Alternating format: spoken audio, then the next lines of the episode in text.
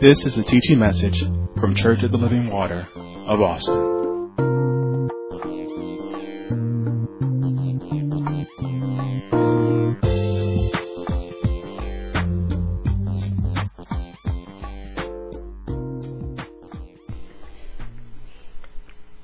Turning your Bibles to the book Second Chronicles, chapter 15. We're in the midst of this teaching on the assurance of God's presence. We started out this teaching by talking about what Jesus said in John chapter 14. Jesus said, Peace I leave with you. My peace I give unto you. Not as the world giveth, give I unto you. Let not your heart be troubled, neither let it be afraid. And so we're to this point. Jesus left us his peace. The peace of Jesus is ours. And that statement, again, sometimes when you, you just meditate on some of these things, but that statement is a, is a statement of someone who's about to depart and says, But I've got something I've left here for you. So when I'm gone, I've got something that's going to keep you, even after I'm gone. And it's valuable. His peace is valuable. And so here's peace. Peace means um, I have stability in time of trouble. Peace means I have freedom from debilitating thoughts. And peace means, and this is our working definition, peace means I'm with God. And God is with me.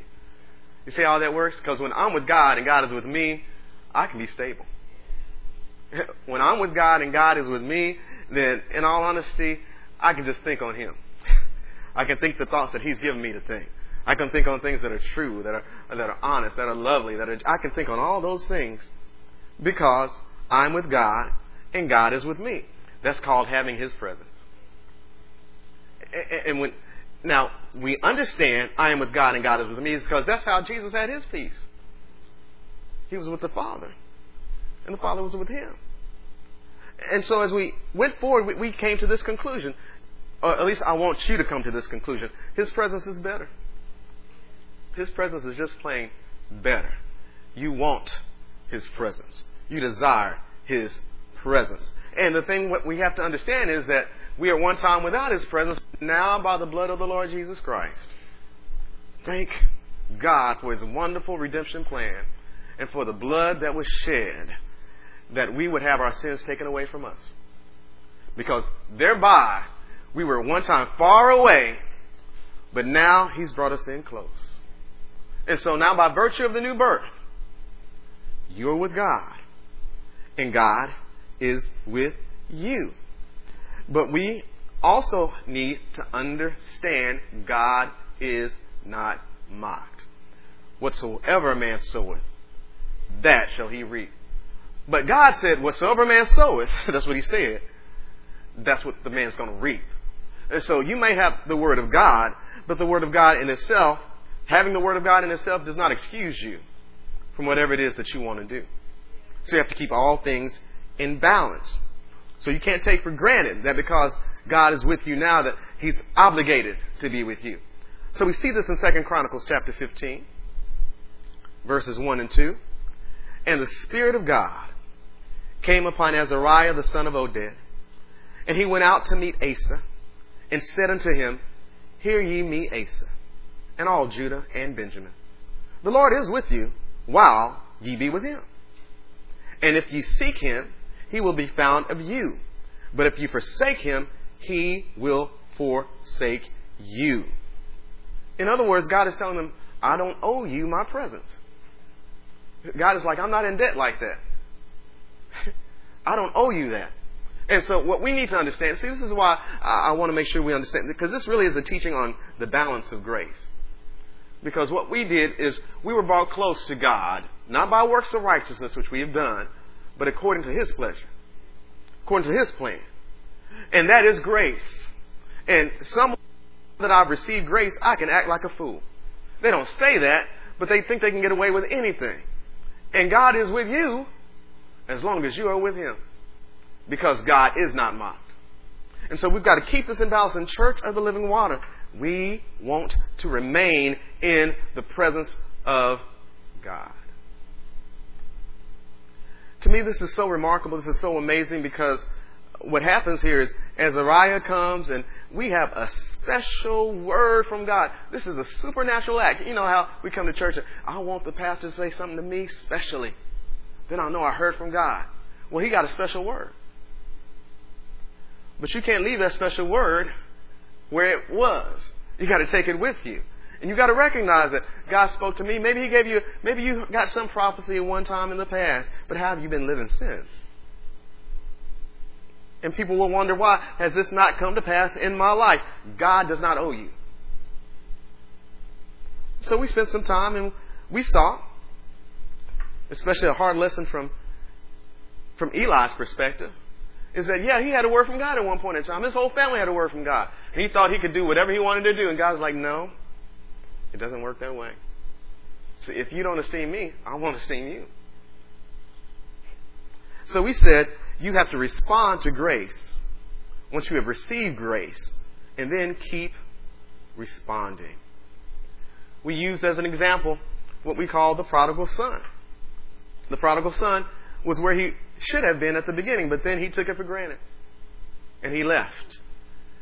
And it was only a matter of time before what he thought was peace was gone.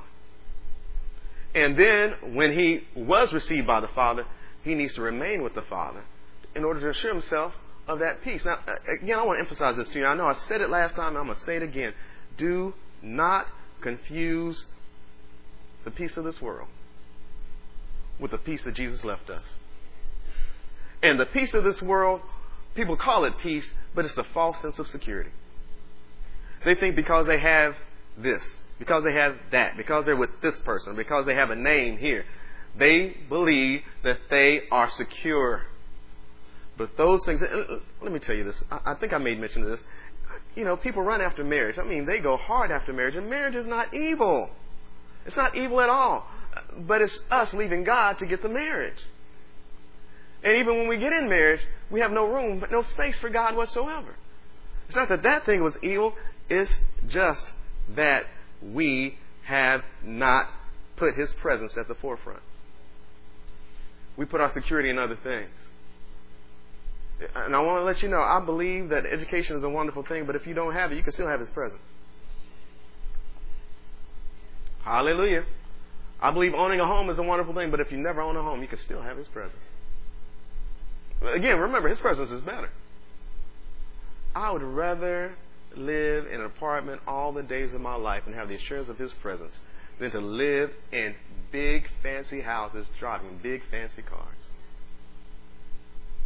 Hmm. See, because money does, it's not a sure thing. And even when you have it, there are certain things money can't buy. And here's one thing money cannot buy money does not buy you peace.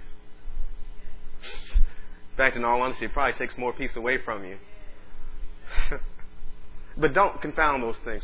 As a church, we can't get caught up with the false teachings that are out there that gets us caught up with the goods of this world. That's a false sense of security. That is not the peace that Jesus left us. Are you with me? Now, I also made mention of,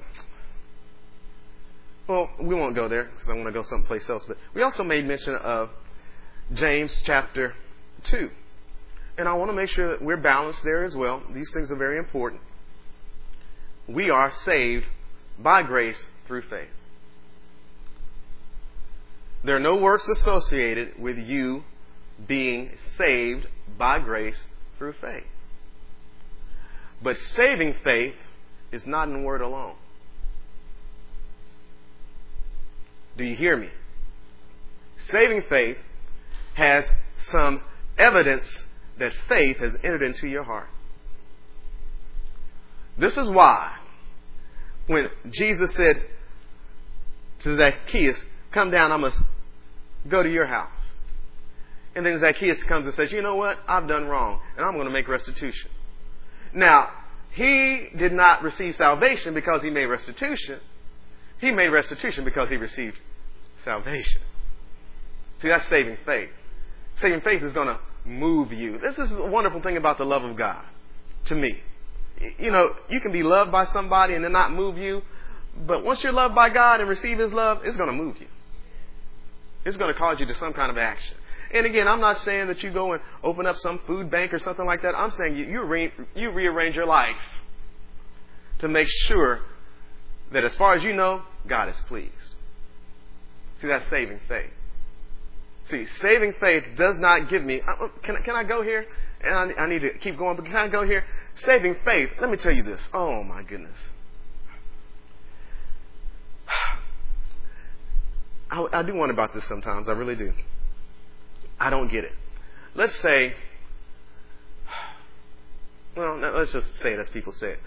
There are some scholars who even tell you that, well, tithing is Old Testament. And so now we're not obligated to tithe. We can give according to our heart. Why do we use that as an excuse not to give 10%? To me, that's not saving faith. He says, faith it compels me to whatever God has, I'm going to provide for. And so some people, again, this is why I'm, i want to make sure that we're balanced in all these things. Again, it, it might be in your mind. You might be struggling with that. But where's your heart? See, if your heart says 10% is too much to give, uh, what kind of faith do you have?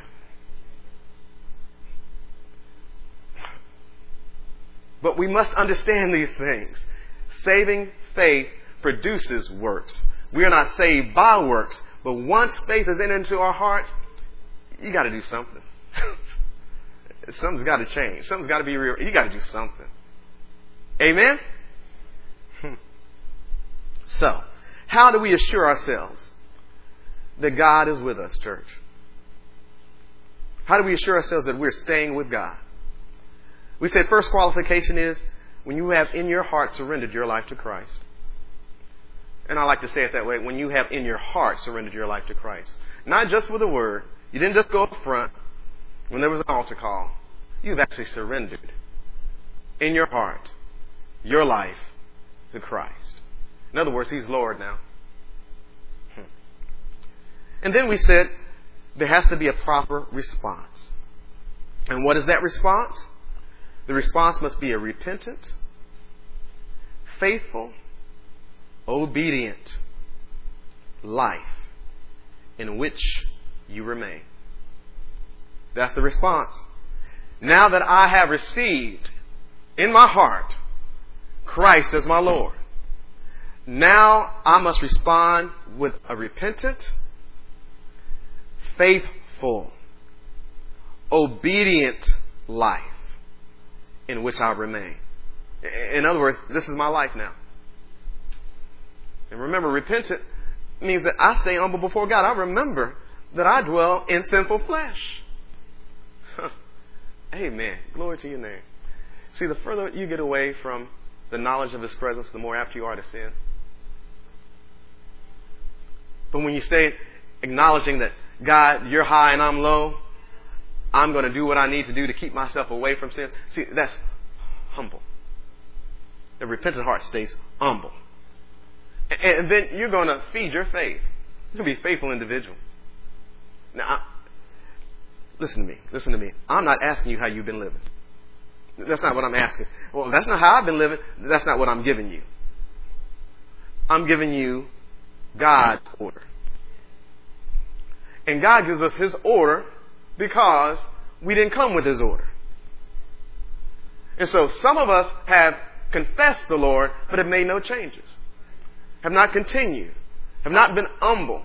Again, have been, maybe we've been taught wrong about grace and think that we can do anything we want to do, but He still is going to cover us. No, that's not how this works. Now that you have received Christ, now there's responsibility on your side. You got to stay repentant. You got to remain faithful. You must be obedient. That's got to be your life. You have to stay there. Look at this in the book of Daniel, chapter 9. We'll review this real quick and then get on to some other information.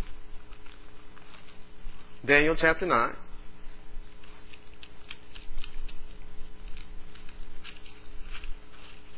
So here's the key. How do we assure ourselves? It's as simple as this. We assure ourselves presence obedience. Calm down now. Calm down. I know it's exciting. I know it gets you moving. I know it gets your heart racing. Woo, obedient. That's how we assure ourselves of His presence.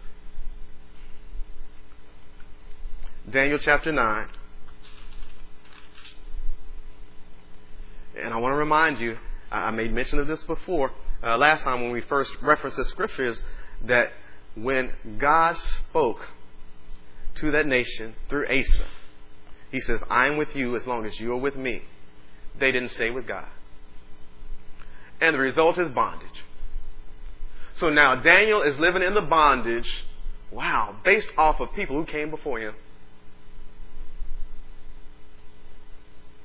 Let me stay there for a second. You know, we are where we are because somebody came before us. And we thank God for them.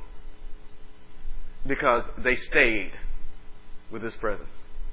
And now we're reaping the benefits. But if we now having His presence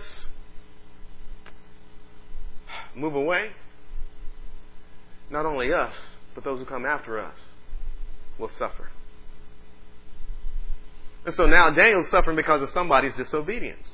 And he's considering these things, and he says here in verse 4 And I prayed unto the Lord my God, and made my confession, and said, O Lord, the great and dreadful God, keeping the covenant and mercy to them that love him and to them that keep his commandments. And see, he says, I keep.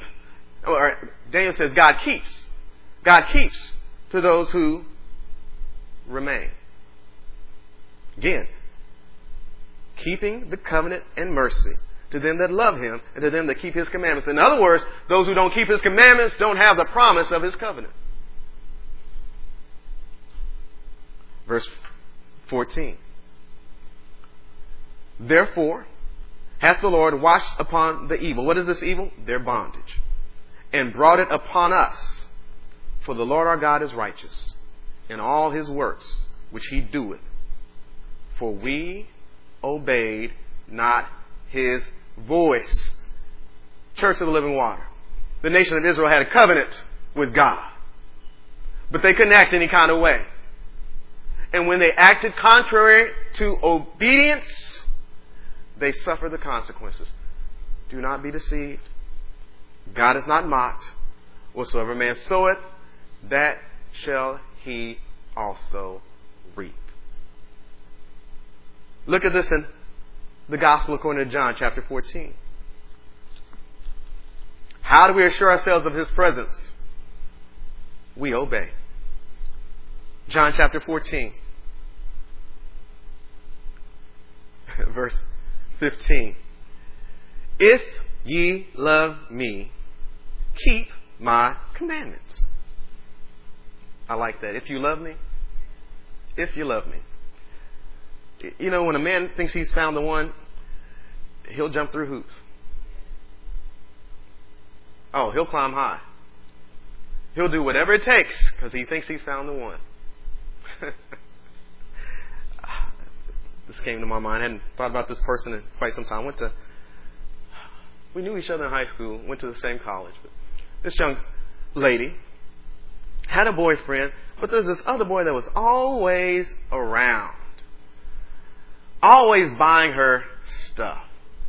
You know, and I remember she was a friend of mine, and we were talking, and she was like, "He knows I got a boyfriend." And I told him I, I'm not doing anything, but he keeps doing this. And I, you know, I, you try to put yourself in, in, in that obsessive man's shoes, and think, man, how disappointing it must be to have a desire for somebody and then not be able to do anything to have that fulfilled. At, at least give me something. How can I, how can I, you know, get you pulled away from this other individual so you can start loving me? How can we make this thing work? That was my mind. Well, God says, if you want to work, if you wanted to work with me, here's what it takes. If this thing is going to work between me and you, if it's going to work, keep my commandments. Simple as that. that's, that's all. If, if you want it to work between you and me, if you want the benefit of my presence, if you want me to be around, keep my commandments. How do we assure ourselves of His presence? Through obedience. Verse 23. Jesus answered and said unto him, If a man love me, he will keep my words. Don't you know faith works by love? See, if a man love me, he will keep my words. And my Father will love him, and we will come unto him and make our abode with him. Do you hear that? He says, You have our presence. Now, you missed that. If a man love me, he will keep my words. And my Father will love him. See, now, now we got a working relationship here. And we will come unto him and make our abode with him. We will abide with, we will stay. That individual has the benefit of God's presence. He that loveth me not keepeth not my sayings. Do you hear that? Oh, I know, I know, I understand. This is not, this is not flesh tickling stuff. Oh, but it is true. He that loveth me not keepeth not my sayings. There are only two types of people those who love him and those who don't. Let me say that again. There are only two types of people he's describing here those who love him and those who don't. And those who love him keep his commandments. Those who don't keep his commandments, they do not love him. He that loveth me not keepeth not my sayings. And the word which you hear is not mine, but the Father's which sent me. You hear Jesus say it again? I'm staying with him. I'm staying with him. I'm staying with the Father. So I'm not giving you anything that, that than that which I've heard with the Father. Now, if you want your abode to be with me and the Father, you have to keep our commandments. But you will if you love him. But if you don't love him, you won't keep his commandments, and you will not have the assurance of his presence. First John, chapter two. First John chapter two.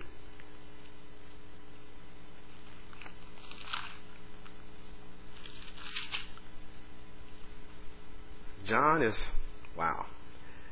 He's a rough preacher, put it that way. Because he just tells it like it is. 1 John chapter 2 verse 3. And hereby we do know that we know him if we keep his commandments. Do you hear that? Hereby we do know that we know him if we keep his commandments. How do we know that we know him? If we keep his commandments. Oh, I love Jesus. Oh, I love God. Saving faith has more than just words. And hereby we do know that we know him, if we keep his commandments. He that saith, I know him, and keepeth not his commandments, is a liar. And the truth is not in him. Oh, I love John. John can preach, can he? This is the preacher's message right here. He doesn't care who's in the audience because the standard is the same no matter who you are. He was hearing Jesus when he said, If you love me, you'll keep my commandments. Those who don't love me won't keep my commandments. So John can reiterate, you say you know him, but you don't keep his commandments, you're a liar. and the truth is not in you. But whoso keepeth his word, in him verily is the love of God perfected. Hereby know we that we are in him. He that saith he abideth in him ought himself also so to walk, even as he walked. Do you hear that? There's a response after you receive the grace. I heard Sister Everhart make mention of it before service. We love him because he first loved us. Let me tell you this you weren't lovely. And in many regards, we're not lovely now. But while we were worse than we are now, He loved you. When others would pass you by, wouldn't think twice about you, He loved you. He spent His time on you. He set His eyes of affection upon you. And now that we have His love, there's got to be a response. And the response is obey.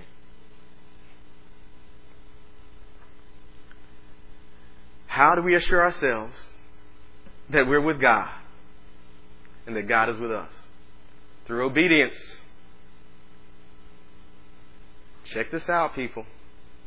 Assurance of His presence is not in special revelation.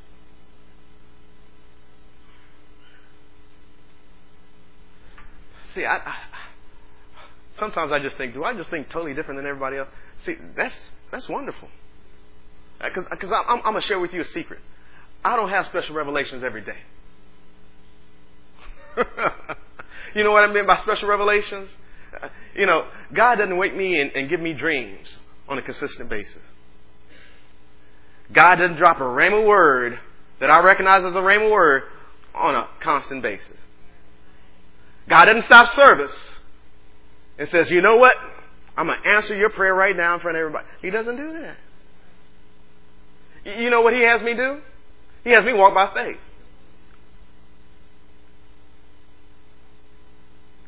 And there might be times, my people, when things don't feel quite right. But if I've been obeying, I know him. And I have the assurance of his presence. There are times you can come on a regular basis and it might seem as that there's never a personal word for you.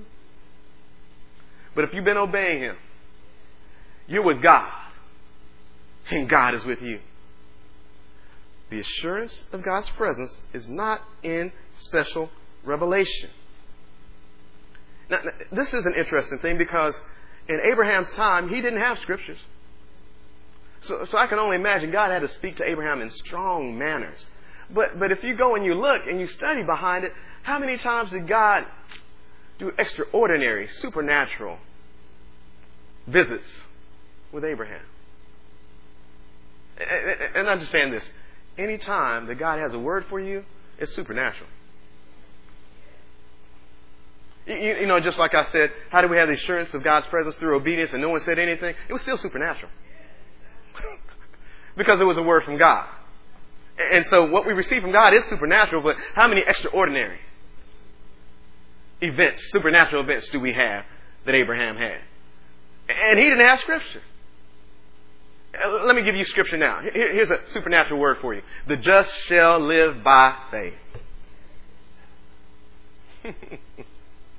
and you know what faith does? Faith says, I obey, and it doesn't seem like anything changed. But I'll keep walking that way. And therein I have the assurance. Well, I'm, I'm telling you, I want the assurance of His presence. When I'm sick, I don't want to wonder, God, are you going to hear this prayer? No, I've been walking with you all the time, God. So I know you hear me. I know I have a direct line. I know that you're near and not far off. And I don't care if you have not given me an extraordinary supernatural word. By my obedience, I'm assured that I'm close to you and you're close to me. So don't be confused by people's big, dramatized Broadway production testimonies of how God said this to them and God said that to them, of how God stopped this and God stopped that. Again, I don't know what they're walking by, but I'm walking by faith. People, please, please, please, on this church, we need to be, we need to be where we need to be. And I'm telling you, I'm telling you, this is, this gets some church people because we always want an experience when we come to church. And I say we, I don't mean everybody, but it's come to a point now where if they don't move me, I didn't have church.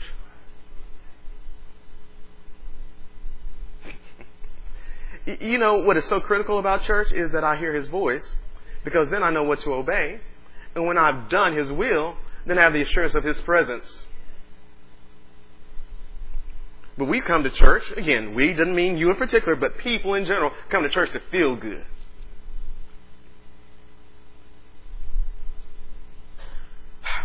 Don't confuse men's big dramatized testimonies with evidence that they've been with God and you haven't.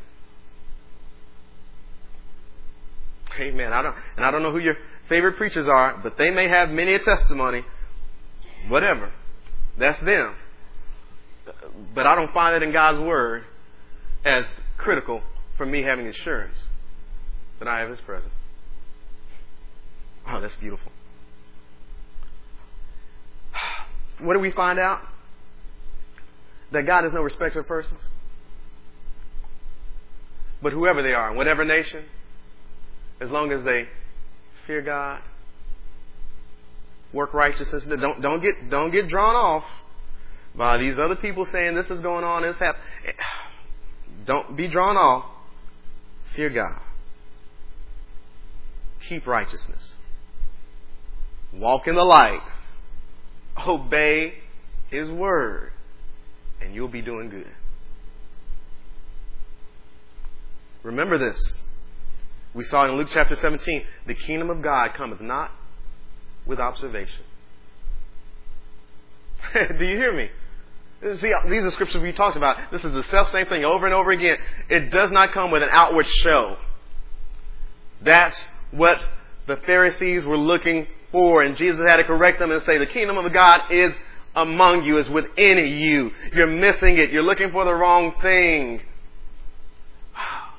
I may not have special revelation like other people say they have, but I, through my obedience, have the assurance that the Father loves me and that the Son and the Father have made their abode with me. Assurance of His presence is not in a natural position. Hallelujah. Church, as we go through change, change will happen. and you know what change means? One moment I'm up, another moment I'm down.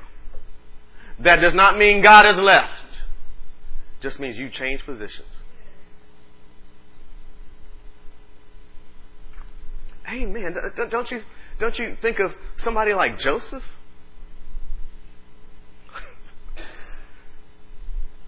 Joseph was thrown in the pit. Did that mean God had left him?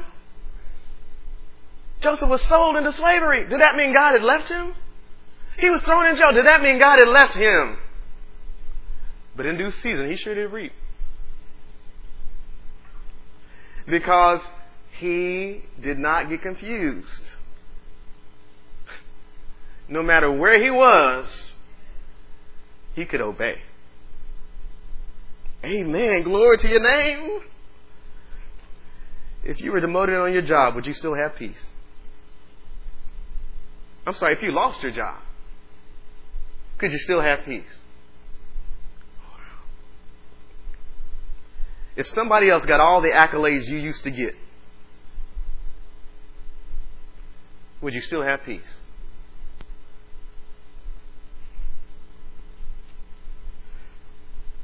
If God moves somebody else into your role at church, could you still have peace? Hallelujah. God being with us is not based on anything but our submission to Him. That's right. That's right. Mark chapter 4. Turn back to Mark chapter 4. It's not based on anything but, it's, but our submission to Him. I want to remind you what we looked at when we said we had the peace of Jesus. Because you've got to remember, His promise is not a well paying job. His promise is not a certain position in the church other than within the body. His promise is not a title. His promise is life through Christ Jesus. Verse 35, Mark chapter 4. Let's read through this quickly. In the same day when the even was come, he saith unto them, Let us pass over unto the other side. Oh, I love that. Let us pass over to the other side. We are on a journey. Where you are now is not where you will finish but you're going to the other side. And when they had sent away the multitude, they took him even as he was in the ship, and there was also with him other little ships. And there arose a great storm of wind, and the waves beat into the ship so that it was now full. See, there was change between where they started to where they were supposed to finish. And that change was not always pleasant change. It was not always desirable change. In fact, this change was storms that arose. But changes are coming to us all. And he was in the hinder part of the ship, asleep on a pillow. What peace? And they awake him and say unto him, Master, carest thou not that we perish? And he arose, rebuked the wind, and said unto the sea, Peace, be still. And the wind ceased, and there was a great calm. Remember his peace. His peace did not remove the storms. His peace kept them in the midst of the storms. Didn't stop the storms from coming. Hallelujah. He, in all honesty, he rebuked them. Why didn't you stay stable?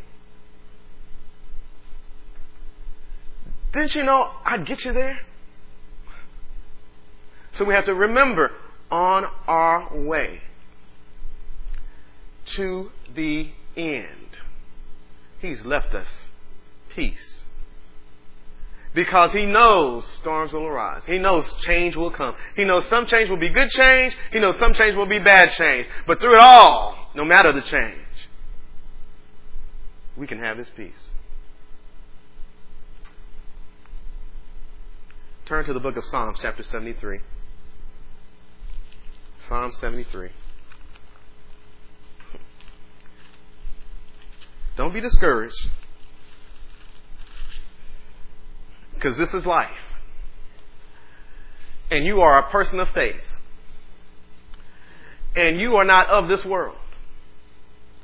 And while you walk in faith, the world may not reward you. And while you keep his commandments, it might seem as though you go down while others who aren't keeping his commandments go up. This is life. I'm telling you now, you will see these things happen. And they will not feel comfortable. But know this God is faithful to his word. You fear God. You work righteousness. You walk in the light.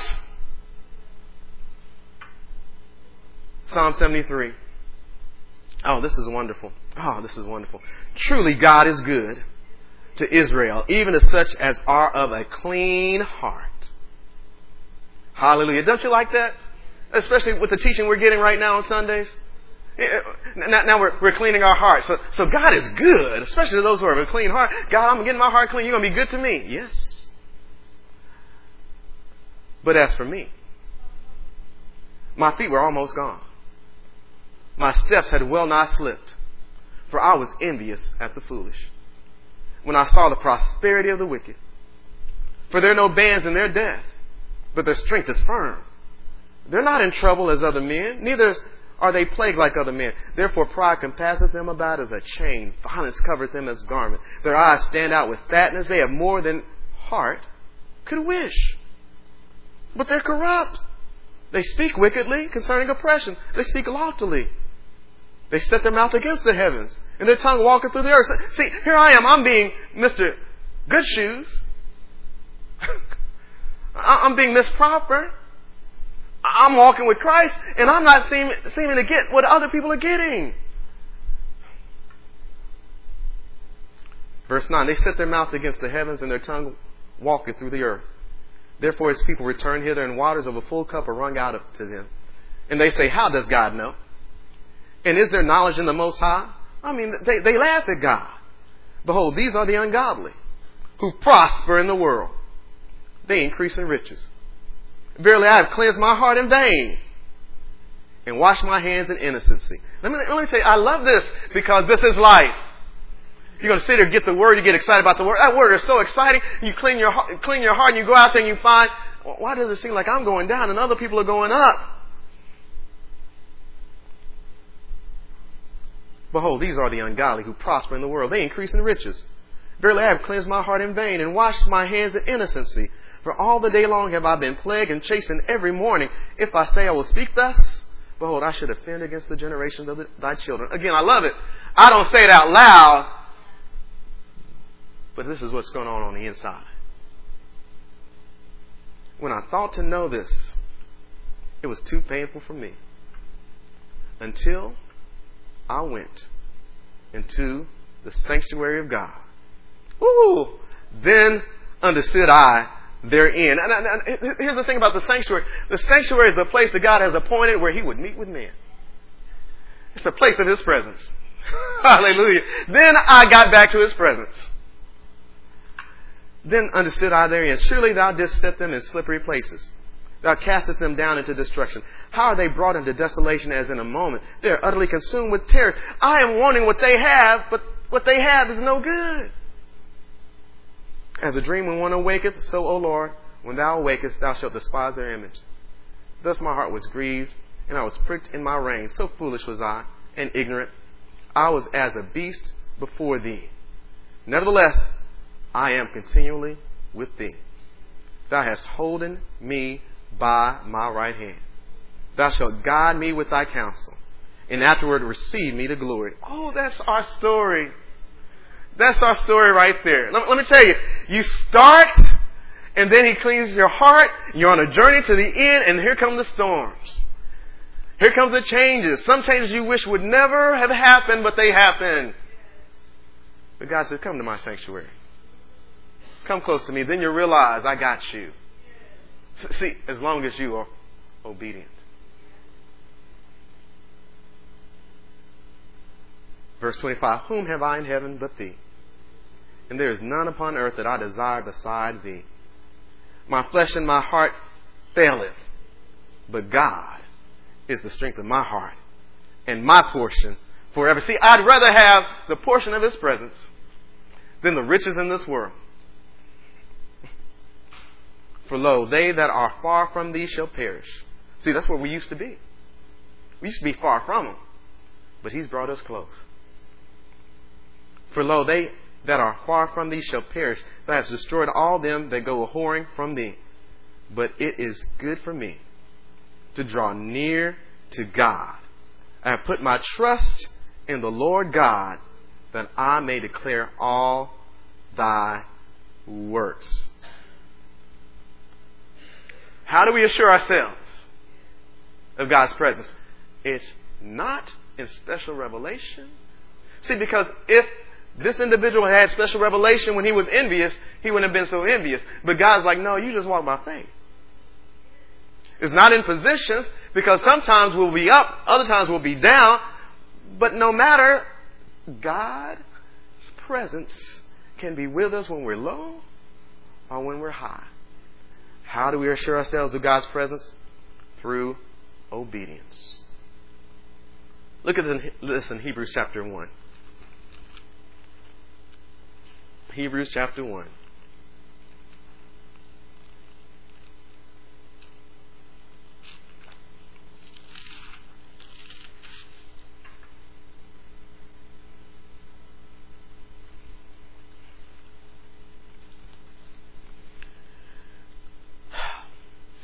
Now, the key is what do we obey? Hebrews chapter 1, verse 1 and 2 God, who at sundry times and in diverse manners spake in time past unto the fathers by the prophets, hath in these last days spoken unto us by his Son, whom he hath appointed heir of all things, by whom also he made the world. So remember this now. If we love him, we'll keep his commandments. Keeping his commandments is what assures us of his presence. And God says, I speak. Well, he says, now I spoke in times past in diverse manners by the prophets. But in these last days, again, I like this. He hath spoken. You know what he hath spoken means? It means he spoke. And to me, that gets me because it's not saying that he's still speaking, it says he spoke. I love it. And what did he speak? Well, he spoke through his son. How do I say it? God has spoken through his son. There's nothing new that needs to be said.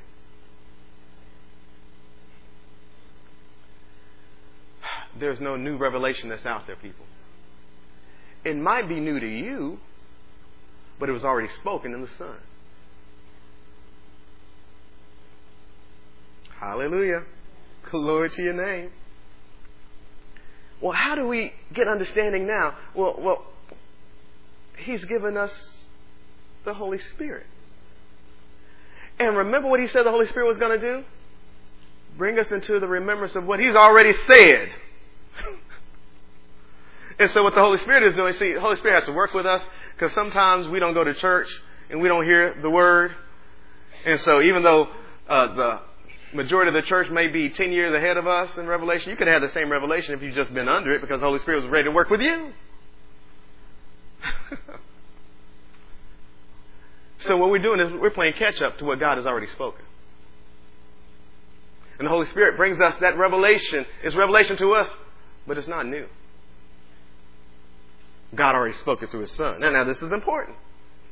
And now, the revelation of what the Son has been spoken, or what the Son has spoken, is given to us by the Holy Spirit.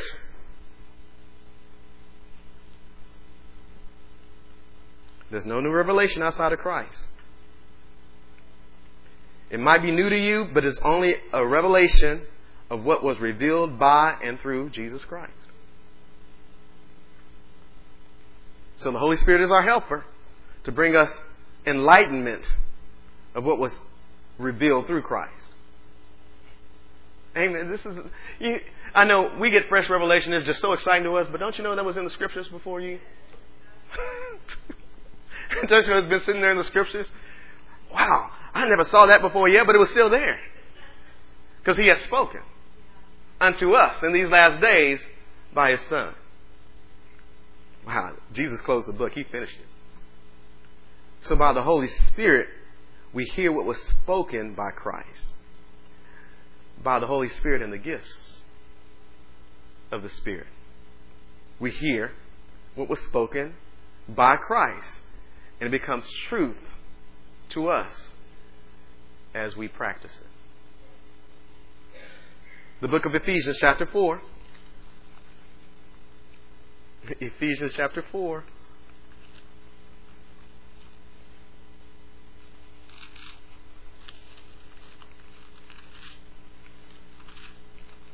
Look at this in verse 20.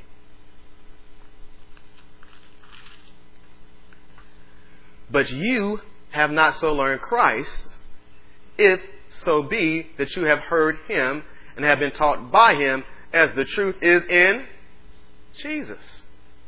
So all you've learned was already there in Jesus. All your learning is already there in Jesus.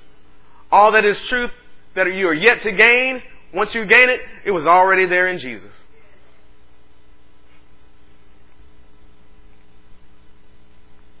He is the living Word. So, since you're there in Ephesians, look at this in verse 8. Wherefore, he said, when he ascended up on high, he led captivity captive and gave gifts unto men. So Jesus said, I've spoken, and God has spoken to us in these last days by Christ, but we're not at that revelation point yet. So he left gifts so that we could hear what was spoken and have revelation of it. Jump down to verse 11. And he gave some apostles, some prophets, some evangelists, and some pastors and teachers. That's where our revelation is going to come from. That's how we're going to hear what has been spoken. That's how we're going to recognize the commandments. Those are the things that we are to keep. And as we keep these, we will assure ourselves of His presence. The preaching of the Word is critical, people. You need to pray for your teachers.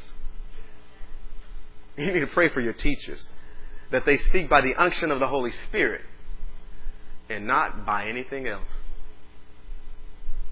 Uh, your teachers need to be on your regular prayer list. because we depend on them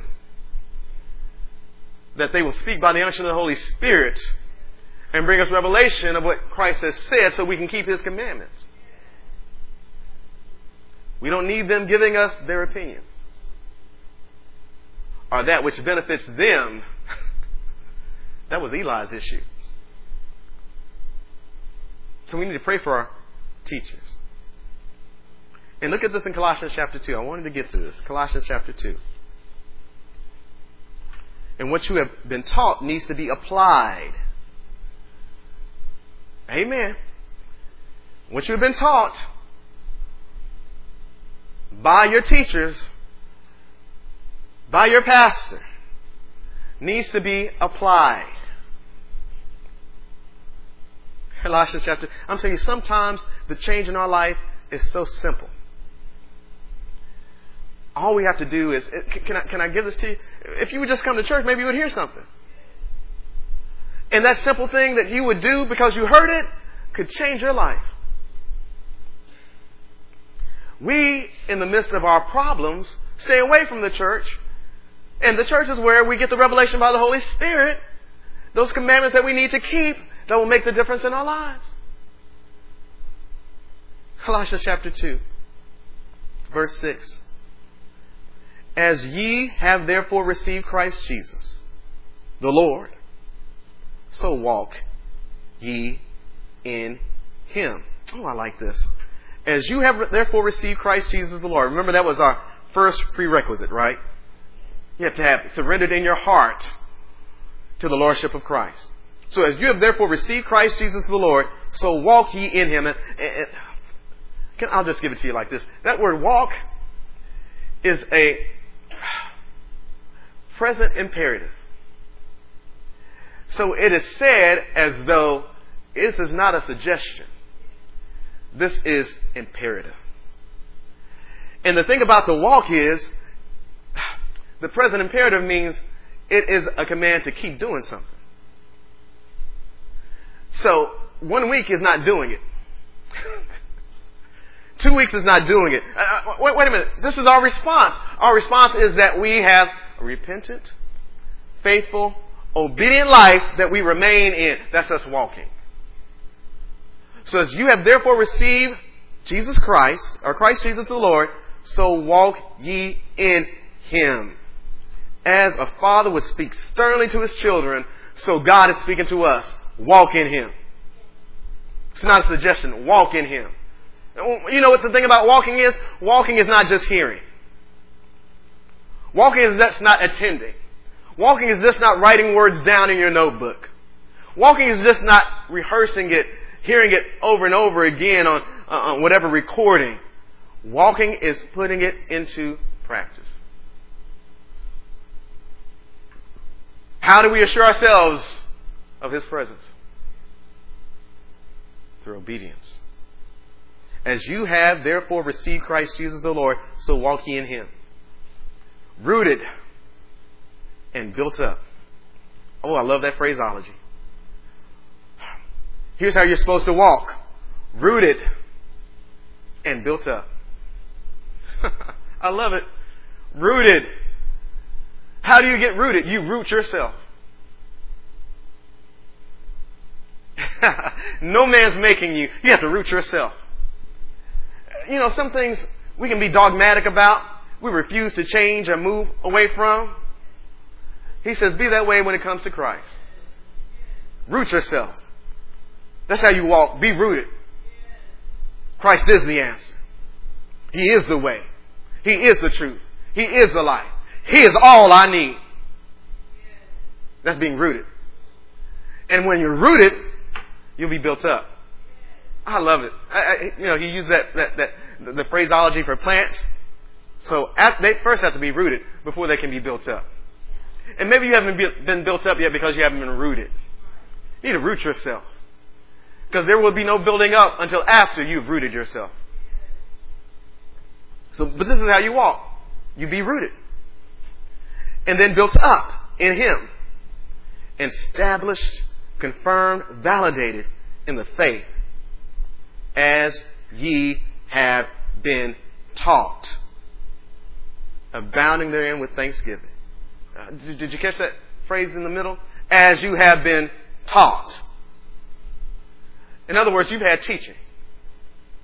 And the teaching has commanded you to walk. The teaching has instructed you to be rooted. The teaching has instructed you to be built up. Walk in what you've been taught. It's as simple as that. Walk in what you've been taught. This is not. I, sometimes we get here and I don't know what we're looking for. We're looking for something different that hasn't been revealed before. He's already spoken it in Christ. He's already finished the book. It's in Christ. All we come to do is find out what's in the book. All we do is come to find out what He's spoken in Christ. And what He's spoken in Christ, He will give us by the unction of the Holy Spirit through our teachers. And that message, man, that was boring. Yeah, yeah, yeah, yeah. Uh, rooted and built up in Him, established in the faith as you've been taught, abounding therein with thanksgiving. Thank God for the boring word. Oh God, it, you know, I was, I wanted my flesh to be tickled, but I thank God that you don't tickle my flesh. You just give me the truth. I'm telling you, that's why I love this ministry. I really do. Because eh, when I walked in this ministry, what I heard was, I heard like John speak.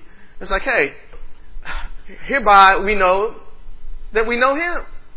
Because we keep His commandments. Now, if you don't keep His commandments, you're a liar. If you say you know see, that's what I like.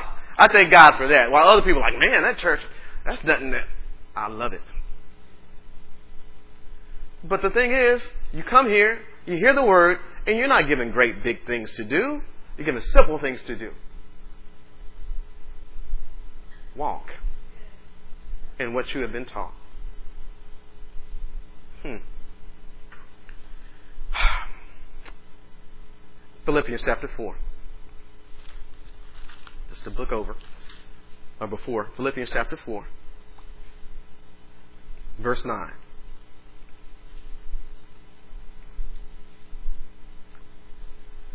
those things which you have both learned and received and heard and seen.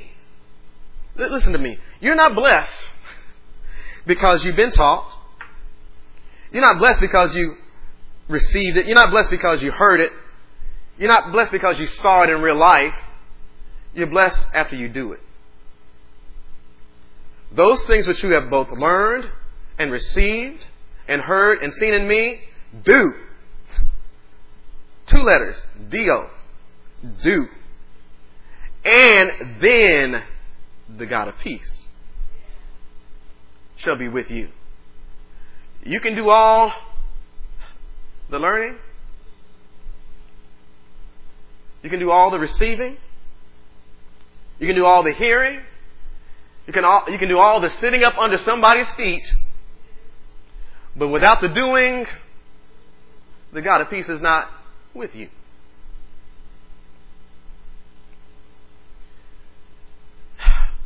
But what you've learned, walk in, apply, implement. That's how we assure ourselves of God's presence. Now, listen to this, and I don't have time for this, but I definitely wanted to say this when you walk in the truth, you make provision in your life for God. When you walk in the truth, you make provision in your life for God.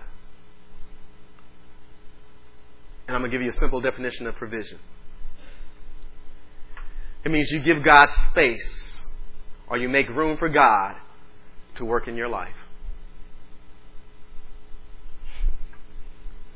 So when you walk in the truth, you make provision in your life for God. That means you give God room to move, room to work in your life. So when you do not obey, God has no handle. God has no room. God has no space. In all honesty, when you do not obey, you shut God out. You deny yourself the benefits of His presence by giving God no room to work in your life. Wow. Malachi chapter 3. This is a good example. Malachi chapter 3. This is a great example. Malachi chapter 3.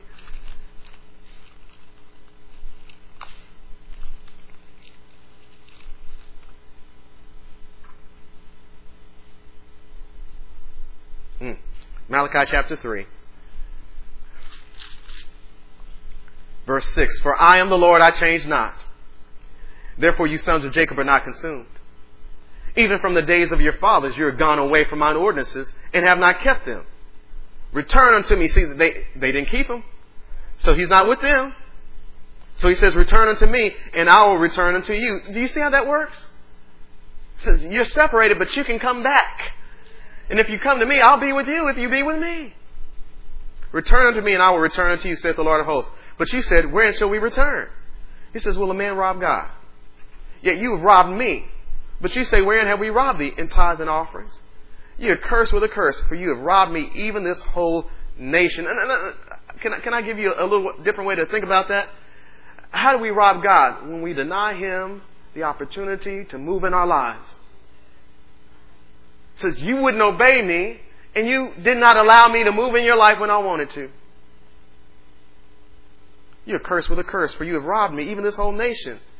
Bring ye all the tithes unto the storehouse, that there may be meat in mine house, and prove me now herewith, saith the Lord of hosts, if I will not open you the windows of heaven, and pour you out a blessing, that there shall not be room enough to receive. If you just obey, then you give me room to do good in your life.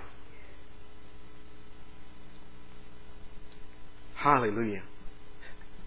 Listen, if life, status, and conditions change, you know we talked about that earlier? If life and your status in life, if your conditions change, make provision in your life for God, no matter your state, your status, your condition, or your location. Make room for God. Now, you, you, you don't understand me in that. You might be young now, but you won't always be young. One day you'll be old. Don't say, when I'm old, I'll make provision. Don't say, when I'm old, I'll make room. Make old, make yourself room or make room for God right now in your young state. You might be single looking one day to be married. And you can't wait to be married to give provision or room for God in your single state. In your single condition. Make room for God. Look, you might be healthy now, but you won't always be healthy. So when you're healthy, use your health to give room for God. Because when the sick days come, you definitely want room for Him then. Uh, listen to me, no matter what the condition. See, you might be broke now. And I pray it won't always be that way, but you know what? You can make provision for God when you're broke self. No, no, you're not understanding me, D. See, some of you are broke now, working on an education. So you can have money in times to come. But you're waiting until you have money to make provision for God in your life right now. Whatever state you're in, make provision. Give room for God. See, you don't know what you're denying yourself. You don't know how you're robbing God, who wants to do you good and not evil, who wants to bring you to an expected end. But you and your refusal to say, "Ah, oh, man, that old boring word, I can get that word. I, I don't need to do that. I don't. Need, they don't understand my situation." Simple obedience.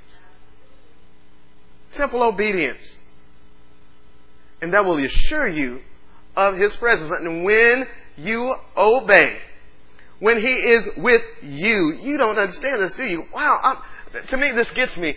Abraham, when he went down to Egypt, God was with him. And he walked out with more than he walked in with because he gave room for God. Some things that you're wanting to change in your life, you can't have it change until you obey him. Until you do that which you have not yet done.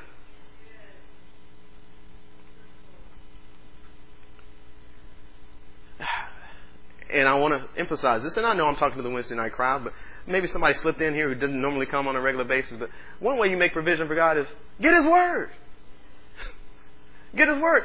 You don't have anything to obey if you don't even get His Word. You don't know what direction to take. And you will struggle. You will struggle without His presence. And, and let me tell you this. I don't, well, I'm still a Christian. L- listen, you are on a different system than this world.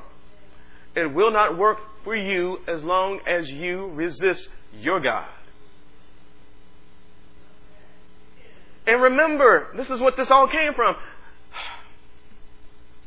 I'm with you as long as you're with me. God doesn't owe you anything.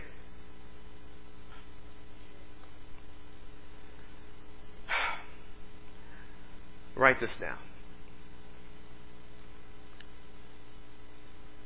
When you make provision for God in your life, this means you have to organize some things.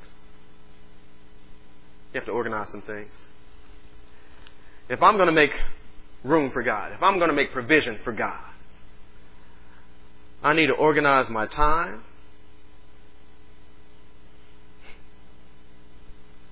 I need to organize my finances. I need to organize my relationships. Oh, this is hard. I need to organize my life for the benefit of His church.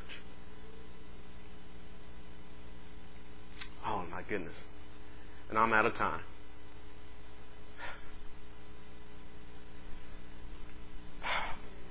But we have to organize our time. We have to organize our finances. we have to organize our relationships, our very entire lives for the benefit of His church. That's when we make provision for God. Let me tell you what we do. We make provision for a lot of other things, but so many times God is last on our list to think of. We need to teach our children this. You know, a lot of us learn this kind of late in life. But oh, if we had direction when we were younger.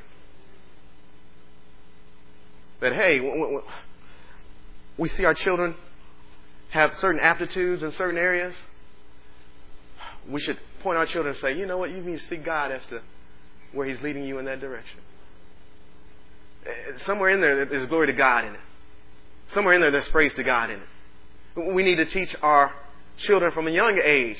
You don't forget your church when it comes to giving. No, no, no. Because when you go to see the CPA, the CPA is going to tell you, you don't need to give to church like that. You need to bring that down. But no, no, no. So you need to be rooted. You need to be dogmatic about that. Like, no, no, no. You're not on the system that I'm on. See, because His presence is better than a little extra dollars in the bank. Stand to your feet.